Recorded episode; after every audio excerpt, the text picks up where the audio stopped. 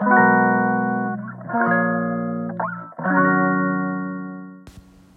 い皆さんこんにちは。本日で77回目の放送となります、えー、今日はですね新たなる仮想通貨ウォレットセーフパルウォレットその実力やいかにというテーマでお話ししたいと思います。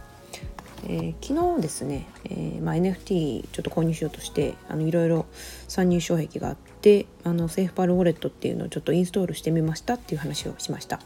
でその続きでですねちょっとその SafePal ウォレットというものは何ぞやっていうのをねちょっと自分でも調べてみたので、えー、ちょっとここでお話ししておきたいと思います。はいえー、とまず SafePal ウォレットっていうのは、えー、 Binance、えーと、仮想通貨取引所である Binance、えー、が、えー、出資しているウォレットみたいで、えー、っとまあ何て言うんですかねバイナンスのお墨付きウォレットと言っていいんじゃないかなと思います。まあ、なので、えー、っとまあ、バイナンスの独自通貨である BNB とのやっぱ相性がいいなっていう感じはありますね。うん、で、えっと、このセーフパールウォレットっていうのは、えっと、今ですねアプリアプリあのスマホとかのアプリとしてしか、えー、使えないみたいで、えー、とどうやらですねパソコン上でのアプリというのは、えー、今リリースされていなくてあ実際にそのパソコンで使うっていうのはちょっとできないみたいですね。まあ、なのでちょっと逆にあのパソコンでしか、えー、取引しないとかいう方であればちょっと逆に、まデメリットというかちょっとあんまり使えないとは思うんですけど、えーとまあ、私も基本的にパソコンをメインに使ってるんですがたまにですねこのスマホからチェックしたいとかいう時にあの来られるとすごく便利だなって思いました。えー、っとで、えまあ、まあ、アプリのウォレットであると仮想通貨を、えー、まあ、とにコネクトする、うん、ための、まあ、ウォレットっていうことですね。で、えーまあ、バイナンスとのまあ相性がいいのでバイナンスからの入金が簡単にできるという感じですね。で、えっと、前もちょっと私お話ししたんですけど DeFi、えーまあ、仮想通貨を使った、えー、投資で、えっと、パンケーキスワップっていうのをやってるんですけど、まあ、このパンケーキスワップもですねあの、まあ、BNB、えっと、バイナンスのところから、えっとまあ、派生しているサービスというかっていう感じなので、えっとまあ、ここの、まあ、相性もよよくて、え、っとパンパンケーキスワップにも簡単に接続できる。え、っとなんかあのもうすでにですねあのデフォルトであのこのアプリインストールするとあのケーキのこの通貨の銘柄が出ててであのいちいちですねあのメタマスクみたいに通貨のあのネットワークとかなんかそのなんか暗号みたいななんかいろいろ入力しなくても初めから出てるっていうところであのすごく初心者にとっても使いやすいしあの表示もあのすごく見やすくてですね見やすいというふうに感じました。うん、で、えっとまあ、このバイナンス系の、えー、通貨以外にも結構いろんな、えー、主要なチェーン、えー、他の通貨にも、えー、接続できて、まあ、イーサリアムとか昨日話したみたいに、まあ、ポリゴンとかねそういう、えー、仮想通貨銘柄も、えー、使うことができるというところですね。で、えー、このウォレットのいいところはですね、えー、日本語を対応しているっていうところが結構大きいところかなと思います。結構いろんなあのサイトブログ書かれている方もあのこのメリットっていうのところの、まあ、一番大きなところにですね安心の日本語対応っていうふうに書かれてますね。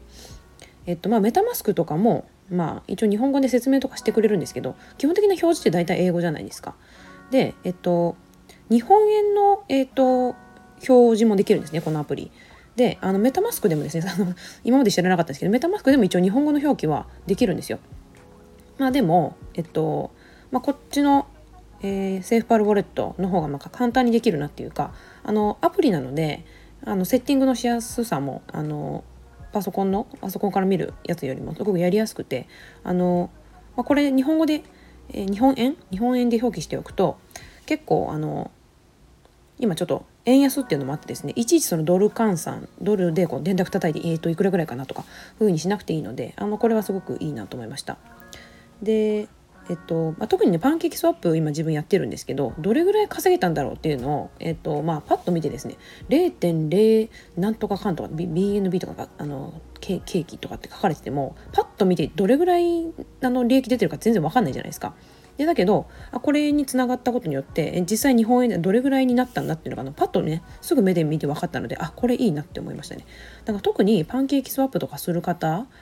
はこれ入れておくとですねなんかこう運用実績みたいなのもなんかしやすいので運用報告？だからその実績をすごい見やすいのであの、まあ、手軽にあのパンケーキスワップのチェックができるっていうところがすごいいいなと思いました。であとですね他にいいなって思ったところはあのここの、えー、セーフパルウォレットからハードウォレットもあの商品展開されてるみたいなんですよ。今メタマスクとか普通のあのまあ、巷で結構流行ってるっていうかみんなが主要に使ってるウォレットって結構そのウェブでしか使えないソフトの方の、えー、ウォレットしかないことが多いと思うんですけど、まあ、このセーフパルウォレットっていうのは、まあ、あのウェブ上で使うそのソフトの方のウォレットもあるんだけどハードウォレットって言って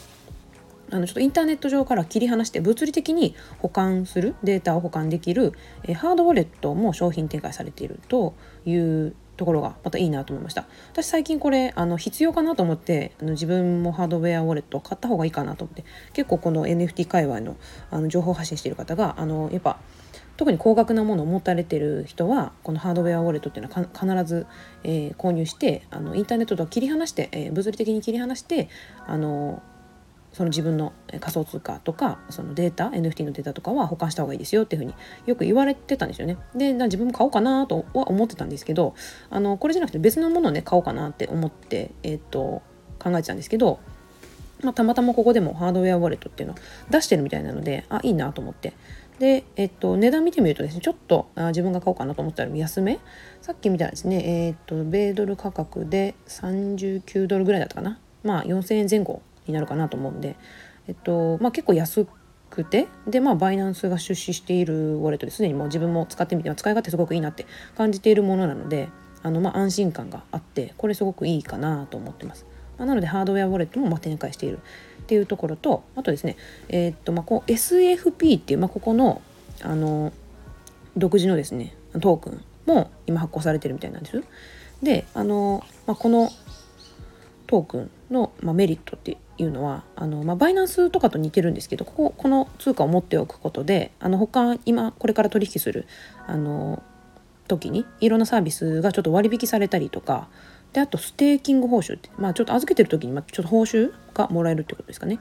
とかあと、まあ、新しいあのトークンなんであの今後ですねちょっとエアドロップとかも期待できると。エアドロップってなんかさっき調べたらですね結構初期の方に持ってる方がなんかこうこの恩恵を得るためになんかただであの新しいトークンとかがもらえる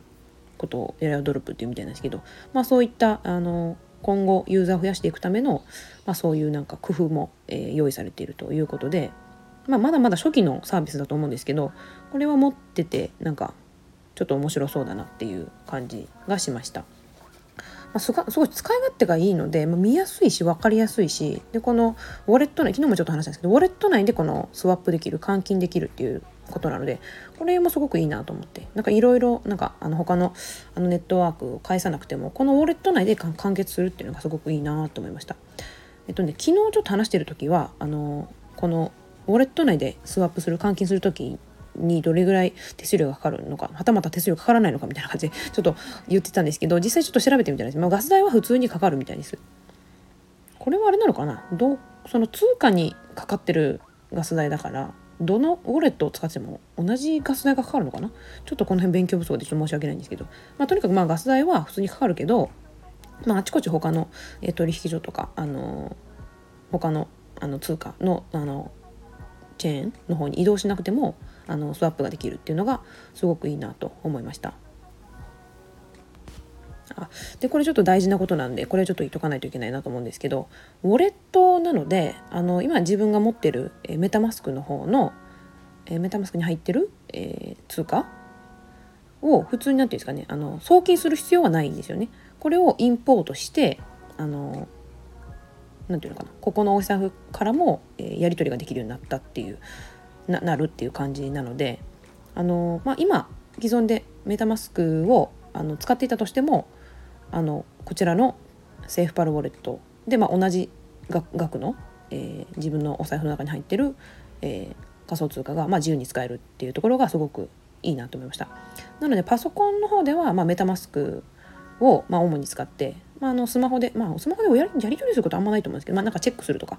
あの時はこうスマホにこのペセーフパルウォレットを入れといて、まあ、ちょこちょこ見るとか、まあ、たまにこっちからなんか送金したりとかもする可能性はありますけどっていうふうに使い分けるといいのかなと思いました。 DeFi をなんかね結構メインでやっていきたいとかちょっとあのちょこちょこ触っていきたいっていう方はこれ入れておくとあのすごく役に立つんじゃないかなと思ってます。実際なんかいろんなブログ書かれてる方のあの意見を見るとですねあの、まあ、スマホで、まあ、このこのセーフパルウォレットでほぼ完結してますみたいな方も結構いらっしゃいましたね。もうこれ使い始めると他のもの使えないっていうぐらい便利みたいです。うん、っていう感じですね。はい、今日はというい、いう感じで、えー、セーフパルウォレットはどういうものなのかっていうのをちょっとねお話ししました、まあ、今後自分も使ってみてこういうところ良かったみたいなねまたあればお話ししていきたいなと思います。はいそれでは今日はこの辺で終わりたいと思います。ではまた。